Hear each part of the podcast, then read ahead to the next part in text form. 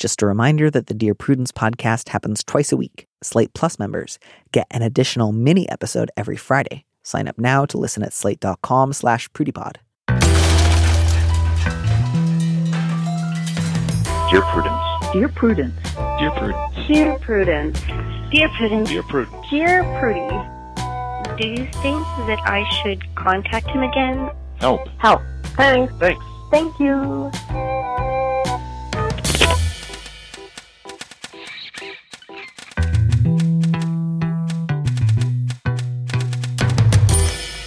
Hello and welcome back to the show once again. And as always, I am your host, Danny M. Lavery. With me in the studio this week is Sarah Jones, a Tony and Obie award winning performer and writer, known for her multi character one person shows, including her current critically acclaimed show, Sell by Date.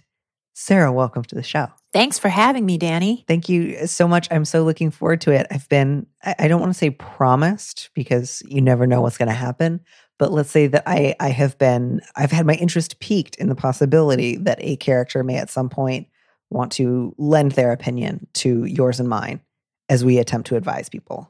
Well, well, I think what the my job will be to hold back the entire menagerie because I multiple people would love to weigh in, but let's just see what happens. Absolutely, absolutely. Um, I'm really excited for our first letter. It- It, feels like one of the most strongly drawn characters uh, that I've had in a little while. Like it just comes right out of the gate with, "Here's what I'm about," and I think that's really useful. So, would you mind reading that letter for us? Happily, sort of happily, but definitely with piqued interest as well.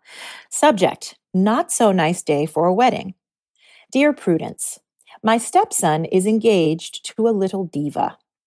Despite both of them being college graduates with jobs and three other sets of parents involved, I was the one expected to whip out the checkbook. I initially planned to cover the rehearsal dinner and help with hotel costs. But when the bride's dream budget didn't materialize out of thin air, she threw a fit. My wife kept trying to placate her son and his bride to be and begged me to be more generous. I wrote them a check for over $40,000. I made it clear that this was it. There would be no wedding gift or free house or whatever other expense they dreamed up. I care for my stepson, but his fiance cares more about her big day than him, from what I've seen. The wedding was supposed to be in March. While the venue is safe for next year, the couple did not get insurance and has lost thousands of dollars. They expected me to pay more. I told them no, and the subject was closed. My stepson had the good grace to be embarrassed, but his fiance plowed on, arguing about what I owed them. I lost my temper and told her to be quiet, and if she needed money, she should go out and get a job delivering pizza or let her parents pay. Now, the fiance refuses to let my stepson speak to his mother or me because of how abusive I was to her. My wife is distraught. My stepdaughter is disgusted and calls her brother spineless. At this point, I don't care anymore. My stepson is a grown man, and if he wants to marry this girl, may God have mercy on his soul. I am not paying a penny more. I just want peace. How do I get that? So, I'll actually start by acknowledging something that I meant to acknowledge at the top of the show, which is that it's incredibly windy right now in Brooklyn. And there's a little hole in one of our windows right now. So if you hear like wind that kind of makes it sound like I'm taking a walk on the moors outside of Wuthering Heights, that's what that is. And I apologize. I can't really fix it yet.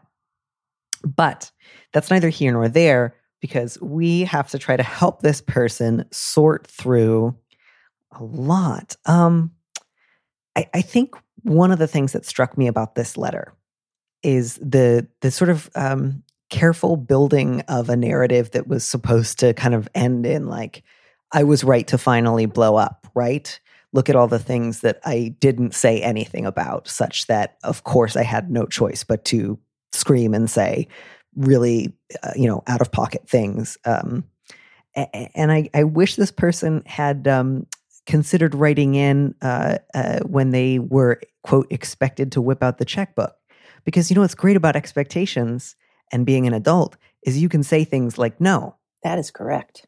I've, I love the expression expectations are a breeding ground for resentment. yeah you know that, that that whole line of like they're college graduates they have jobs there's a ton of parents involved but i was expected to whip out the checkbook so she threw a fit and and when somebody throws a fit uh, what can you do but give them what they want like you there are other things that you can do when people throw fits like your choice in that moment was i want to stop the fit from happening rather than engage with this difficult person and um I, I hope that you can see where you set yourself up for failure and it's not because your future daughter-in-law is unreasonable and it's not because nobody else in the family was helping you out. It's because you sacrificed uh, your future happiness for momentary expediency.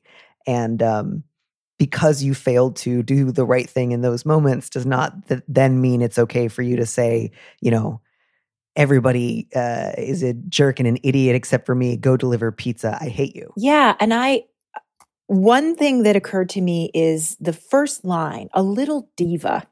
I Right. didn't want to automatically assume genders here, but this person didn't call, you know, their stepdaughter to be a jerk. They specifically gendered or, you know, were kind of going for that energy. And the whole way through, I, I kept feeling this sense of, hmm, somebody, somebody's trying to mansplain what a good person they are. well, I I think that's such a good point too, because it's not even just like my stepson, who's the person the letter writer has the relationship with. Like my stepson is avoidant or puts me in the middle between himself and his fiance. It's my stepson, whatever, has no qualities of any kind. It's the fiance that's the diva. Do you know what I mean? Like he's as much a part of the relationship as she is. He's as much a part of the problem as she is, even if he's not um, the more vocal person. So I thought it was very interesting that the problem was her and not the guy who's clearly like supporting her choices, right? Exactly. It, it. I was thinking it takes two to diva, right? That's always Right. lobbed at women, um, and you know we're kind of told we're unreasonable or how dare we demand. And meanwhile, like you said, I don't, it doesn't sound like she's a gun-toting diva who held one to his head at any point. And it sounds like maybe he enjoyed the ego boost of whipping out his, you know, forty thousand bucks for everybody. Right. Look at how reasonable and rich I am. Exactly. But with those two R's, Yeah. Yeah. He's- And that whole that whole line of like, I made it clear that this would be it. I'm not getting you a free house. Like I really laid down the law then. And it's just like, man, you didn't have to give them forty thousand dollars. And again, I, I I'm sure she made some unreasonable demands, and I'm sure she was rude. Like I, I'm not at all trying to suggest that your stepson and his fiance have behaved well. I just find it totally baffling that you act as if like, well, my wife's so weak willed and this woman's such a diva. So what could I do but write a forty thousand dollar check? Like yeah. You could have not written that check, man. Kind of could really have not move. written that check. He kind of did have some agency there, my friend. I think really when he, by the time, I'm assuming this is he, by the time we get to the end and he says, I don't care anymore, I kind of thought that it's evident that that's not true. There's a, there's a lot of feeling here, lots of emotion that sounds to me uh, another one of my favorite expressions. If it's hysterical, it's historical. I'm guessing this person may have gone through life shaming and blaming other people and not seeing his own part in stuff. And so I would say if he wants peace, he probably needs a big mirror and maybe some therapy. Yeah, and I mean, I think part of this guy's problem is that he wants peace at any cost. And previously, he's been able to get that peace by throwing his money around. And now that he's no longer willing to use his money in that way, um, he's faced with the reality of like sometimes you just have to have conflict with people. And even if they behave unreasonably, it doesn't give you license to blow up. Or if you blow up, they will then get mad at you and you have to deal with the fact that people are mad at you. So I think part of what you're experiencing, letter writer, is the limit to what money can buy you. Um, so, you know, in terms of like, do I think it was reasonable for you to say, I'm not going to give you more than $40,000 towards your wedding? Yeah, absolutely, I do. You and I are in total agreement there. And um, if your stepson is no longer talking to you uh, because his wife or his wife to be won't let him, you know, I think you can say instead, my stepson is choosing not to talk to us. Like, I, again, you really want to blame her. Like, she's got him locked in a tower and she's holding the key, but like, he know he, he could get away from her and call you if he wanted to. He's choosing not to talk to you. Let him have autonomy in the same way that you assign it to her. Uh, yeah, I, I, I- don't have a lot beyond that. I don't insult these people anymore. Don't yell at them anymore. Um, but also, you are totally within the right to not give them more money. Yeah. And I think I wanted to add to that that the anger, again, it does feel like maybe there's some anger. I'll just say for myself, when I hand my power over, you know, I do end up pissed off and resentful. And the truth is, a lot of that anger kind of belongs to me for what I did to myself. I made a choice that then resulted in a situation that I don't like. And so while the other person has their part to play, looking at my part is probably the key to any peace if there's to be some. Yeah. You know, I, I think part of what this person is running into is the fact that like their strategy of obtaining peace actually had a lot to do with either giving in to people when they didn't really want to because they think it's not worth arguing about or trying to buy everybody off. You are now experiencing the fact that that doesn't actually result in a lot of peace um, and, and so part of the question is not just like what do i do? Because like nothing. You don't have to give them more money. I wouldn't give them more money in your position. You didn't say anything so over the line that i think you'd have to call her and apologize. But i think you're also just coming to terms with the fact that like you have a son who makes decisions that you don't really respect. And his fiance is lashing out when she doesn't get what she wants. And you either know how to placate her or ignore and dismiss her but you don't know how to interact with her other mm. than that. And that's a challenge and you're going to again have to figure out how to do that in a way that doesn't in- involve either money or avoidance and a lot of times that just looks like saying something like this is not a reasonable request i hope you can let this go if and when you can i'll be here give me a call that's great. And good luck. There's a lot. There's a lot to sort through here, but I, I realize we've already gone a bit over. And you know me, I'm always hoping I'll, I'll hit that six minute limit perfectly.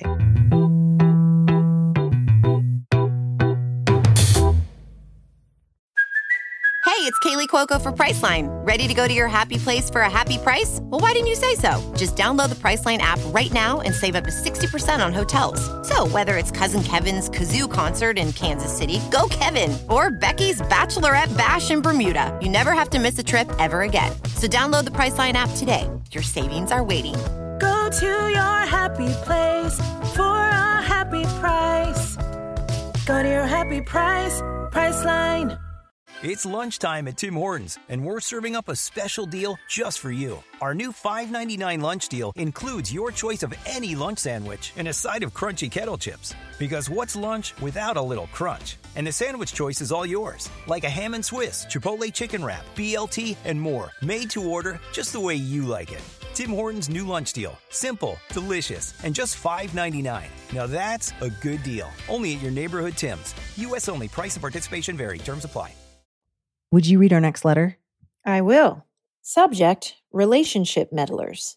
Dear Prudence, I have been isolating in a different state from my boyfriend for almost three weeks now. He is isolating with three people, all of whom have expressed interest in him. I know all three of them very well and would consider them good friends.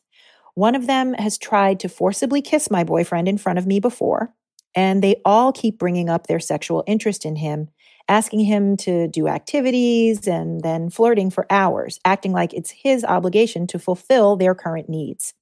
I trust my boyfriend, though I do think he enjoys the attention, but it's extremely difficult to be far away and know that he's holed up with three people who are continually trying to tempt him. I know that the best I can do is communicate, be my best self in my relationship, and not let the three meddlers bother me. Do you think it would be unfair if I stopped being friends with them? I know that quarantine is hard for everyone, but I just can't see any excuse for repeatedly asking him about his sexual behavior, knocking on his door drunk at 1 a.m., and suggesting that I'm a bad girlfriend for being too far away to satisfy his sexual needs during this time period. It's a global pandemic. I want nothing more than to be near him. I'm so bitter. I'm already working really hard to practice patience, strength, and courage. Should I add forgiveness to that list? So, I have a thought about this. I first of all want to honor the letter writer's desire to take the high ground. I can really feel that and, you know, the question should I add forgiveness to this list of you know, practicing patience and strength and courage? Um, I'm sure it's really difficult, as the person states, to be, um, you know, separated in this quarantine while knowing that I guess the image that I have is of these sirens, you know, calling to this other person. But ultimately, the other person and uh, their desires and their kind of love needs aren't under anyone's control but theirs. And Hmm. so I see the sentence, I trust my boyfriend. Um, enjoying the attention sounds very human. Um, but if there isn't a concern that this flirtation is going to turn into something that would really be problematic for the relationship, it sounds like it's something that's sort of outside the letter writer's control. I will say this I don't quite understand what the friendship is with the three um, interested parties. And Yeah. it doesn't sound like they have an open relationship. So that doesn't sound like friendship to me. Those don't sound like people who I count as like, hey, girl, hey, let's hang out. Uh, Yeah. I want to share my intimate life with you. You're an amazing person. You support me. I love you. It kind of sounds Yeah. like a competitive shitnado. Yeah. Yeah, it, it it definitely sounds like again uh, there's a number of ways in which I can read some of these interactions that kind of range from like maximally uh shit stirring, provocative, uh trying to cross boundaries on purpose, trying to get a rise out of the letter writer to just kind of like self-centered or flirty. So I, I don't want to try to make a lot of rulings eh, about the the various things that they have done or how they might view the friendship, but like you know, I I think that when you say the best you can do is communicate, I'm right with you, be my best self in the relationship, absolutely. Not let the three meddlers bother me. No, I don't agree with that one at all. That that to me reads like obviously my job here is to not mind stuff and it's my problem if other people bother me. I need to keep it to myself, especially if I can't fix the problem. Um, so so that one I would just say throw that one out the window. That doesn't mean I think you should call these people up and say like you're evil, you know, skanks trying to hook up with my boyfriend in your skank house. Um, but you're absolutely allowed to be hurt or bothered by the fact that other people either intentionally or thoughtlessly are are trying to um, violate like the boundaries of your relationship to your boyfriend. You are allowed to be hurt and angry about that a hundred percent. And so the good news is you would be allowed to not be friends with people even if it were unfair. You are allowed to unfairly say, I don't like you anymore. We're not friends, you know? I mean, hopefully you would say it more nicely than that or not say it at all, but you are allowed to decide to stop being friends with anyone you want. And your reasons don't have to be fair in order for you to make that decision. I totally agree. And I think it's interesting that the relationship, you know, hopefully it will endure this really bizarre situation. And I, I don't Yeah. mean to make light of the letter writer's predicament. It's, it's just sounds like a Netflix show. I mean, I feel, I really feel for this person. And I guess one thought I'm having is, is there a way to, I mean, Zoom is not the same and, you know, kind of whatever video conferencing platforms aren't the same as, you know, in person connection, but is there a way to kind of be together on this as a couple? Is there a way to say, hey, I'd really love to connect with you about what's going on so that it doesn't feel like this triangulated weirdness with the three, you know, threats and your boyfriend and you? And I'm not saying it'll be you and him against the world, but maybe it would feel less threatening and, you know, kind of just awful if you felt like he got where you are and maybe could be helpful in that way. I, I couldn't agree with you more. And I think there's um, the key there is I trust my boyfriend, but I think he enjoys the attention, which just means t- to me um, that you two haven't really sat down and talked about how you have experienced all of these interactions. Like I read a line like one of them tried to forcibly kiss my boyfriend in front of me before, and I'm like, did they grab him? Was he afraid? Was he uncomfortable? Was it playful? Was the forcible something that you kind of felt you experienced like they were trying to do it sort of at you to get a rise out of you? Or was it like they freaked him out physically? Like, I, I think this is a time to talk to your boyfriend and find out like, does he like when they knock on his door? Is he like, oh, good, everyone's like a little wasted and we're all going to talk and hang out? Um, you know, does he feel uncomfortable with this attention sometimes? Does he like it all the time? Is he kind of interested in them? I'm not saying you can have this conversation because he's going to give you good answers that make you happy. I just mean it will make a big difference if he says something like, Yeah, I often feel weird about it, but I don't know how to respond. Or if he says, No, I really like it. And actually, this quarantine's really hard on me. And I'm thinking about hooking up with some of them. Like I, any answer I can imagine being possible. And I think mostly it's just good to know and figure out what you want to do in light of how you both feel about the situation. And then on top of that, I think you can also share with him, like, you know, one of your roommates told me I was a bad girlfriend because I'm too far away to fuck you. And that really hurt. And I would like you to be hurt on my behalf. And I would like you to, you know, potentially say something or simply just affirm and acknowledge that I have a right to be heard about that. Like, to try to, I think, separate like asking him questions about these dynamics and see what he thinks about them. And then also to say, like, these are things these people have said and done to me that have made me feel pushed aside, slighted, ignored, like they're trying to push me away. And that's hurtful. Um, and, and hopefully he will be able to hear and receive that and care about the fact that they have hurt you in their quest to flirt with him. So I, you know, I can't promise you that this conversation is going to mean you two are on the same page and he never ever flirts back with anyone. But it, all of this stuff, it's better to know where he's at, even if you, that knowledge ultimately led you to say like, we're going to break up or we're going to have like a what happens in quarantine stays in quarantine conversation and I'm never going to ask about it or whatever kind of solution would work for the two of you. I think it has to start with a conversation with your boyfriend and absolutely you don't have to be friends with these people. Totally agree. Unfriend. IRL. Yeah, that's rough. And it, I think it will probably be rough even when quarantine orders lift. If he's like, no, these are three of my closest friends, and you're like, I can't stand them and I don't trust them, that's going to be a big issue for your relationship. So just, I, I guess I just say that because your question is like, should I just forgive them and forget about it? Like, I don't think this is going to go away. I don't think you can force yourself to forgive something that's ongoing. Um, and so I think the best thing to do is just deal with it head on now. Totally agree. Good thing you've been, the letter writer's been practicing patience, strength, and courage.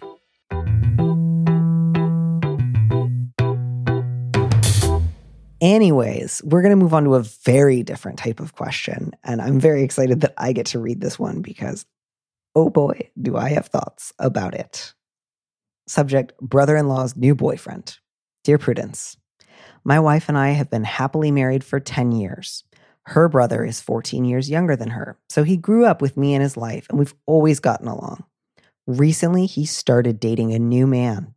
I have only seen his new boyfriend in social media pictures and have not met him yet due to the pandemic. The problem is that my brother in law's new boyfriend looks exactly like me. The resemblance is uncanny. Multiple family members have commented on it, and it is becoming apparent to all of us that my brother in law may have unresolved feelings for me. I wouldn't feel uncomfortable if my brother in law had brought this up privately with me, but constantly posting pictures of himself being affectionate with my doppelganger is causing jaws to drop. It is not my place to confront my brother in law about this.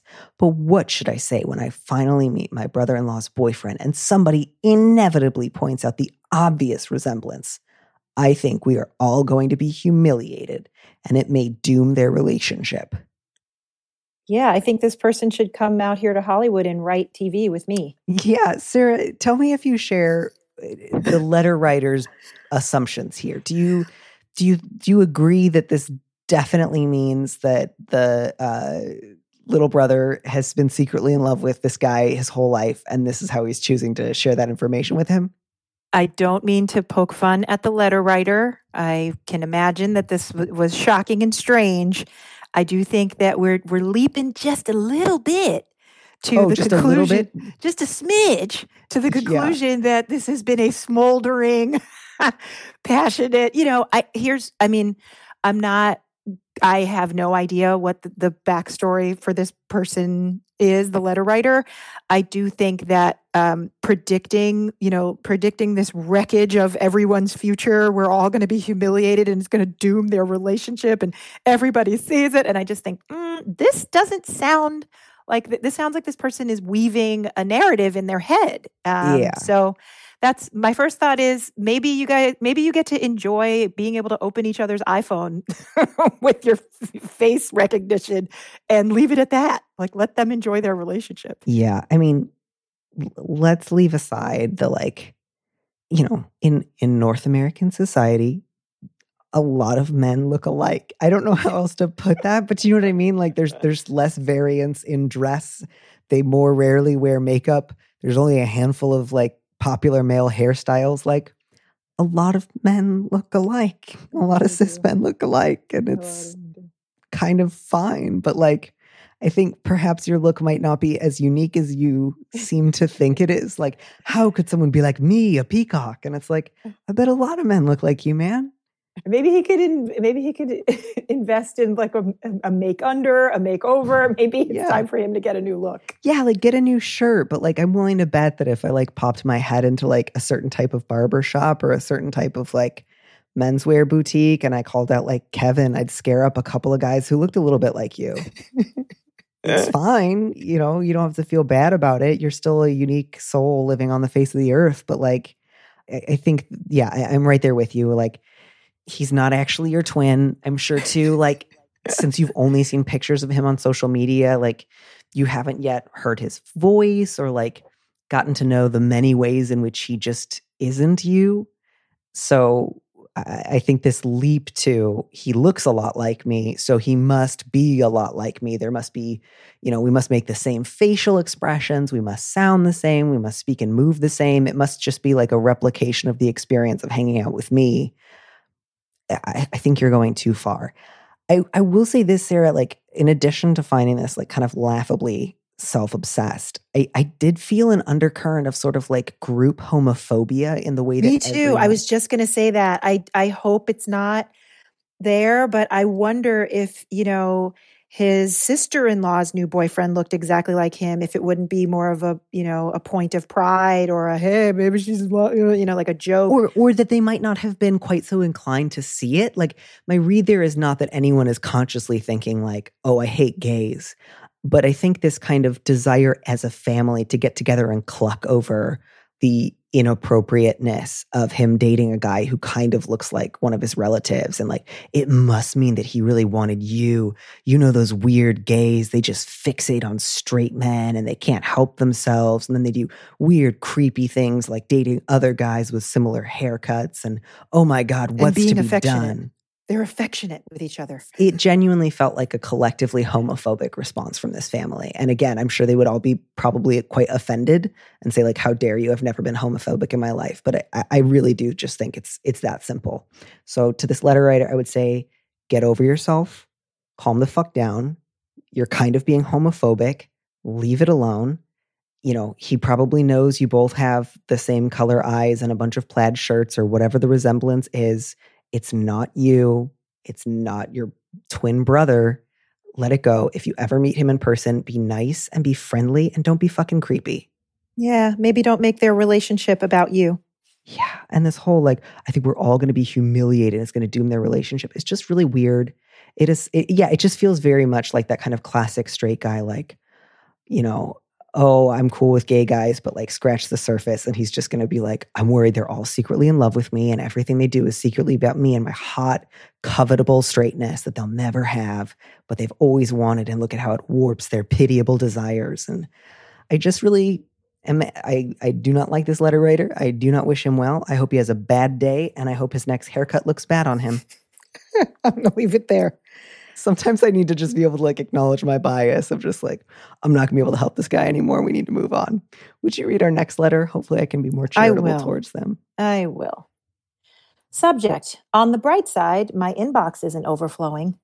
Dear Prudence, when the virus started taking over, I saw stories all over the internet of everyone getting in touch with all of their loved ones and reconnecting with old friends in a panicked flurry. I live far from my hometown and don't use social media anymore, so there are plenty of people with whom I could reconnect. I contacted a few people, but then got swept up in figuring out all of the logistics of my new lockdown life. Now that I've settled into a routine, I've realized that I haven't heard from anyone who I wasn't already in regular contact with. All of those headlines about reconnecting with all of your long lost friends were just exaggerations, right? I'm not exactly sad, but I kind of feel as though I missed a party. Hmm. This is really sweet. Um, at the risk of making myself sound a little bit like a loser, I haven't heard from anyone I didn't already know. Yeah, I actually I like that you think it was sweet. I did not connect maybe because I I haven't connected with anyone. I didn't I didn't connect with the letter writer's perspective on this maybe because I also haven't you know, kind of dug anybody up out of the woodwork or had others do that with me. And my other thought was social media is the place where that is happening, pretty Right. much. Right. So if you're not on there and you want this, maybe it's time to get on there. And if you, Ah. I, I mean, I'm, you know, I think social media can be an incredible miracle in people's lives and it can be a scourge that like puts you Yeah. a foot in the grave. But if you want that kind of, you know, connection and uh, kind of rekindling all over the place, I promise you, if you sign up on Facebook, they will help you with that.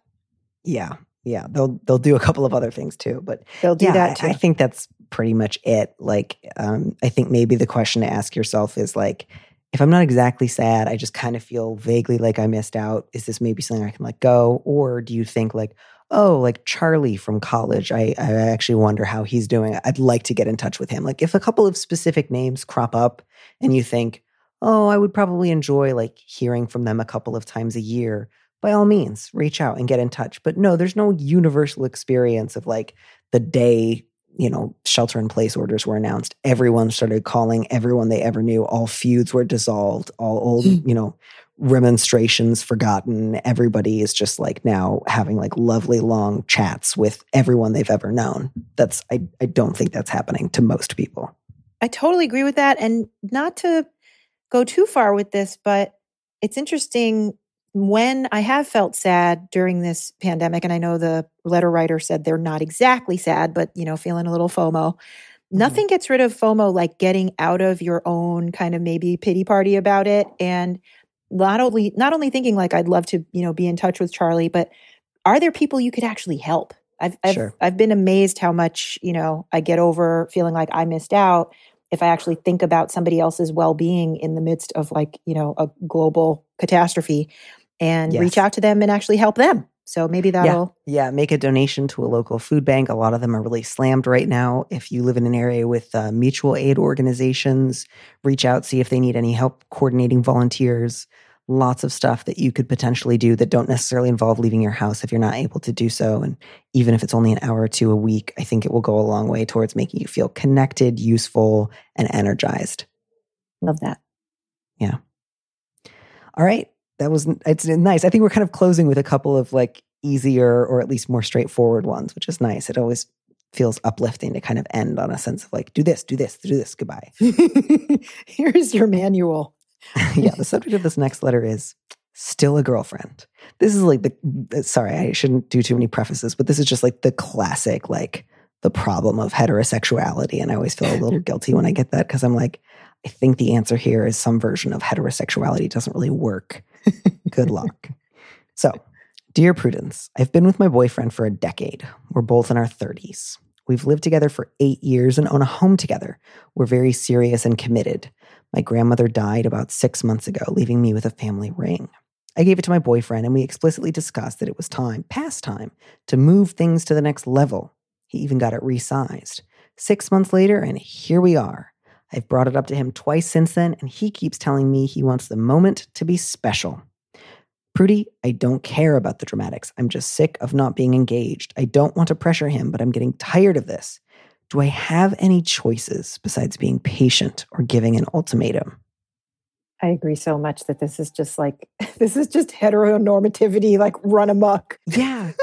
Yeah. Yeah. And it's like, I, I don't say that to be like, obviously, like it's your fault for for getting caught in the heterosexual trap letter writer. I, I don't. I, I genuinely mean like it sucks that this is a norm such that a person you've been able to live with companionably for eight years to make a decision about buying property together, uh, all of a sudden you feel as though uh, all you can do is remain in stasis until he hands you a ring.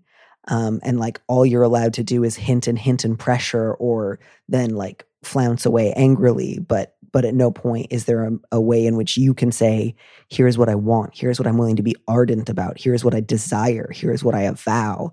This is what i want. I want to take it. Like I love that. I, I love that perspective. And as someone who is formerly married myself, and I'm straight but not narrow, uh, I believed in the, you know, kind of idea of marriage for its own sake until I realized I hadn't really asked myself the question, why do I want to be married? Like, what Mm. is it that's important to me about the piece of paper, about the institution? Um, at the time when I got married, my queer friends and relatives couldn't. And I really got to kind of ask myself, you know, the deepest questions of all, which are what is love and how am I kind of framing it um, in ways that maybe are like I like like you said, this is something that's not broken unless it really is broken. And if it is, then it's time to, you know, get really honest with for the letter writer to get really clear with herself. But I think it is a shame that I just sort of inherited like a, you know, really shitty heirloom this idea that there's a ladder I have to climb and marriage is one of the rungs. I never even really was invited to ask myself what I wanted. Right. Right. Yeah. So, you know, I think there's always room for the letter writer to kind of ask herself, like, what's important to me about marriage? What excites me about this? Um, just can have a sense of it. I'm not suggesting, like, oh, you probably haven't thought about it and you'll realize you actually don't care. I, I just mean because that's useful work for you to get to clarify your own desires. And then, my God, you know, it's not pressuring to talk to your partner about what you want. Let's leave that idea out entirely. That whole like stereotype that a woman who wants to get married and is excited about the act of getting engaged is somehow putting pressure on like a cool devil may care guy. Like, let's just let that idea die. You want what you want. Um, you want commitment. You want an acknowledgement of the commitments you've already made to one another. You don't want to pretend to be relaxed or like you're just getting to know the man you've lived with for eight years. All of that is well and good and nothing to be ashamed of. Um, so the thing here to just say is like, you know what I want. Um, you know that I want to be, be engaged. You know that I want to use this ring. You know that I want you to ask me to marry you. I don't really know what you want. I, I know that you don't want to talk about it. And I know that you want to put off this conversation. You've made some vague noises about wanting it to be special, but I don't know what that looks like for you. I don't know what that means for you. All I know is that your words and your actions aren't lined up. So all that that means I can do is guess. Um, and guessing makes me feel frustrated, alienated, isolated, and powerless. That's not what I want out of our relationship. So, like, I'm putting my cards on the table. I want to be engaged. Frankly, I'd like to be engaged today, but I want to be engaged to someone who's excited about it. And if you don't like it, if you don't want to get married, if the idea of marriage bores or upsets you or troubles you, or if there's something going on in our relationship specifically that worries you, I would so much rather know that now so that we could deal with it, even if it was painful, um, than have to guess. The guessing makes me feel lonely. Um, can you tell me what you're thinking? And I, I sure hope he, that would be an appeal he would listen to. That's it's something that I would want to listen to. I think if my partner came to me with that, but that's kind of my best advice. I think that's such a great way to frame it. And I, it's the subject of a thousand rom coms, but not only do you want to be engaged, it sounds like you want to be married. And having witnessed a lot of, you know, relationships where the engagement happens and then that's another 10 years, you know, again, this level of transparency and having a really clear heart to heart with this person in your life. I don't know. It, it it's fascinating to me to think about how the other person, you know, your fia- your n- not yet fiance, um, Yeah. may have their own reasons for hesitating, for not wanting to talk about it, for maybe even being willing to be engaged. But for marriage being scary, it just sounds like an opportunity to get to know each other better. Yeah. And I think the best things that you can do when you head into that conversation are one, not to be ashamed of your own desires. And so not to try to apologize for them or minimize them or downplay them in order to please him. Um, and then on the other is, you know, whatever honest answer he's able to give you to, um, to remind yourself that like that's what you want. So even if the answer you hear is painful, that he's doing the work, which is being honest with you and that he hopefully can do that. I think the last thing that I would say there is like it may very well be that his answer is like I don't know what you're talking about. And if he's vague and defensive and and sort of tries to avoid the conversation by suggesting that you're just being you know, pick your sexist word like dramatic or making a big deal out of nothing or whatever. I think some of the information that you have there is that this guy's not willing to participate in this internal, emotional, significant, high stakes conversation with you. And that instead of taking it seriously and speaking honestly, even at the risk of possibly naming different things that you want, um, he's attempting to minimize and diminish this obviously important conversation. I think that um, I guess what I would say is just don't feel like you can't take vagueness and defensiveness as a clear answer because I think you can. And again, that doesn't mean you have to say like, then fuck you, I'm leaving. But it might be like, okay, I love you. I don't want to leave. I really don't want to be engaged in a way where you make it clear you think it's stupid and you're only doing it to get me off your back. So, you know, this hurts me and I'm sad, but then let's stop talking about it. Let's put it away for a while but you know, good luck. I'm sorry. This is one of the reasons that heterosexuality often seems like a real bummer. So I just, I'm sorry that you're having to go through it. Ugh. Okay. So last one. This one's yours to read. This one is again sad, but I think straightforward.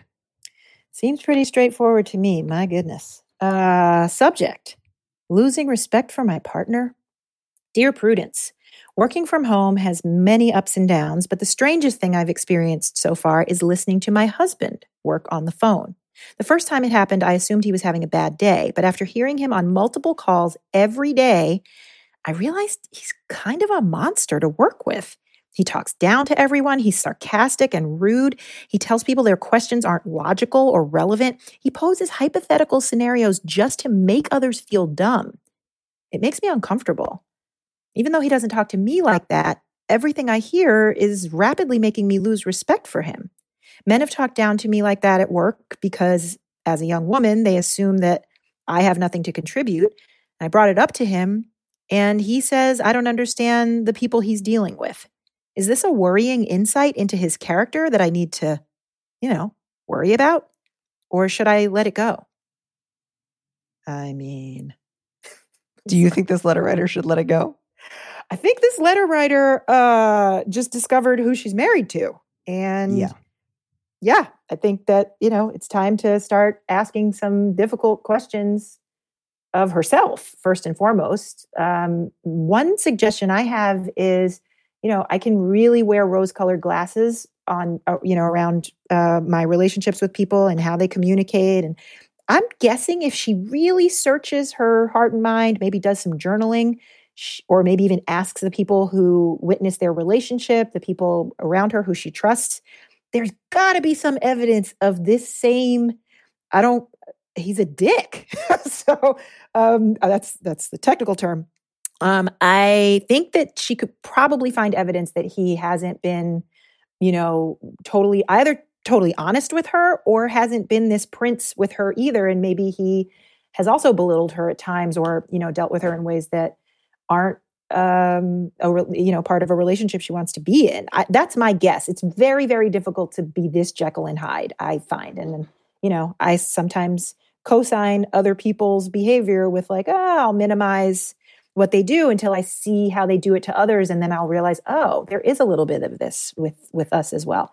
Just uh, wondering if some self exploration would be helpful to her yeah, yeah, I, I, think that could be useful, but I do just want to like throw in a, a plug for. I, I, do not infrequently hear from people who are like, I recently learned that my partner had a total double life that I had no idea about. So mm. I, I, think it's useful to look back and see if you can find other examples, but n- don't feel like you have to if nothing comes up that you are somehow at fault. Because like it's also really possible that your partner is a super. Um, compartmentalized person and did a really good job of hiding this from you. And um, I, I, guess basically think of it as an interesting thought exercise that might give you useful information, not a reason to blame yourself for not picking up on it sooner.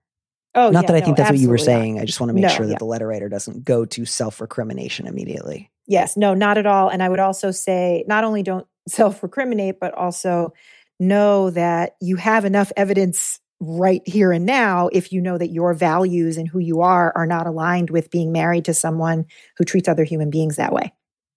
Yeah, absolutely. Like, you know, eh, it's making you lose respect for him should you let it go. Like, you, I think you know you can't let it go, right? Like, on some level, you must realize this is not just something that you can compartmentalize or forget about, even if you went back to the office tomorrow and you never had to hear him at work again. Like, this is a huge yeah. part of his day. This does not fall into the category of like kind of ordinary going along to get along at work or or that, you know, might fall under the umbrella of like we all have to say stuff sometimes like circle back in an office setting or like you have to be polite to customers that you would rather be direct with because you don't want to get fired, but this is not that. This is absolutely not that. Yeah. No, can't unring that bell. Yeah, you Can't can't un- unhear this. This isn't Yeah. something he's doing as a goof. Uh, it's No. not something he's doing by accident. His job does not require him to be a jerk to people in this way. Um, this is totally real information about his character. You should be worried. You should be upset. The fact that you brought it up to him and he was like, "Oh, you've just never met these people. They really do need to be condescended to." Is like, Right. yeah, Right. this is absolutely a huge in, insight into his character, and it is coming at a very inconvenient time, and that's a shame. But absolutely take it seriously. Please, you cannot unzoom that Zoom. Yeah, I'm so sorry. That's awful though, right? Like you think like, awful. oh yeah, I've got like a great partner and you might have gone your whole life without ever knowing and then you're like, "Oh no, he's an asshole." Uh, that double life thing. I, did, I didn't. I guess I, I'm. I will count myself lucky that um, you know, I could easily be one of your letter writers on many subjects, but I guess I don't have any people in my life uh, with double lives, as far as I know. People are pretty transparent, so I haven't seen that except on my television in a while. You know, I I hope we've been able to make a couple of difficult situations slightly less difficult.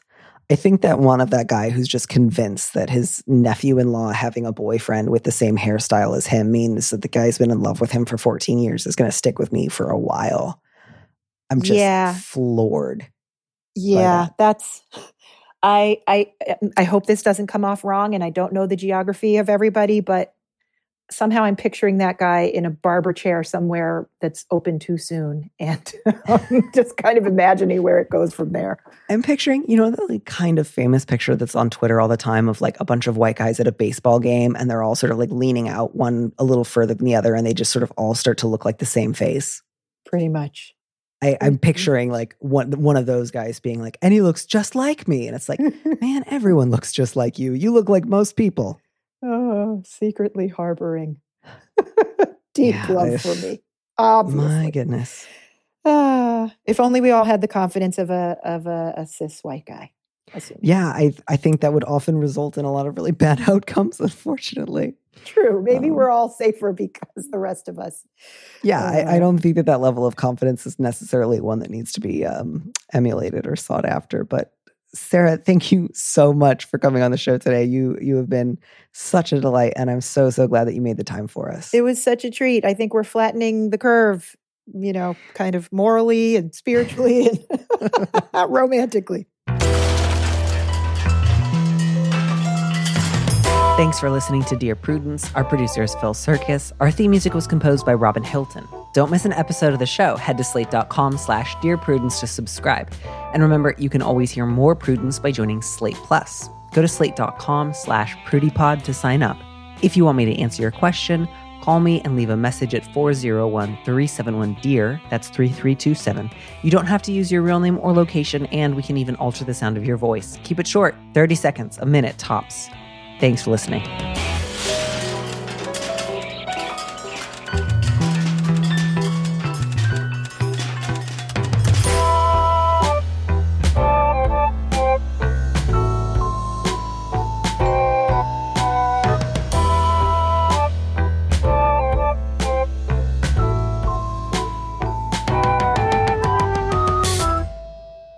And here's a preview of our Slate Plus episode coming this Friday. I think you need to be allowed to say, I'm doing this because it feels really good and I really want to do it. Because I think being dishonest with ourselves about our motivations make it harder to be honest about other things. And I don't think you need to think, well, if I'm doing this because it feels good and I want to, then I'm an evil hedonist. But if I'm doing it because I'm secretly suffering and in need of healing that only his like sexting can provide, then I'm basically just like a martyr who's doing what has to be done. To listen to the rest of that conversation, join Slate Plus now at slate.com forward slash prudypod.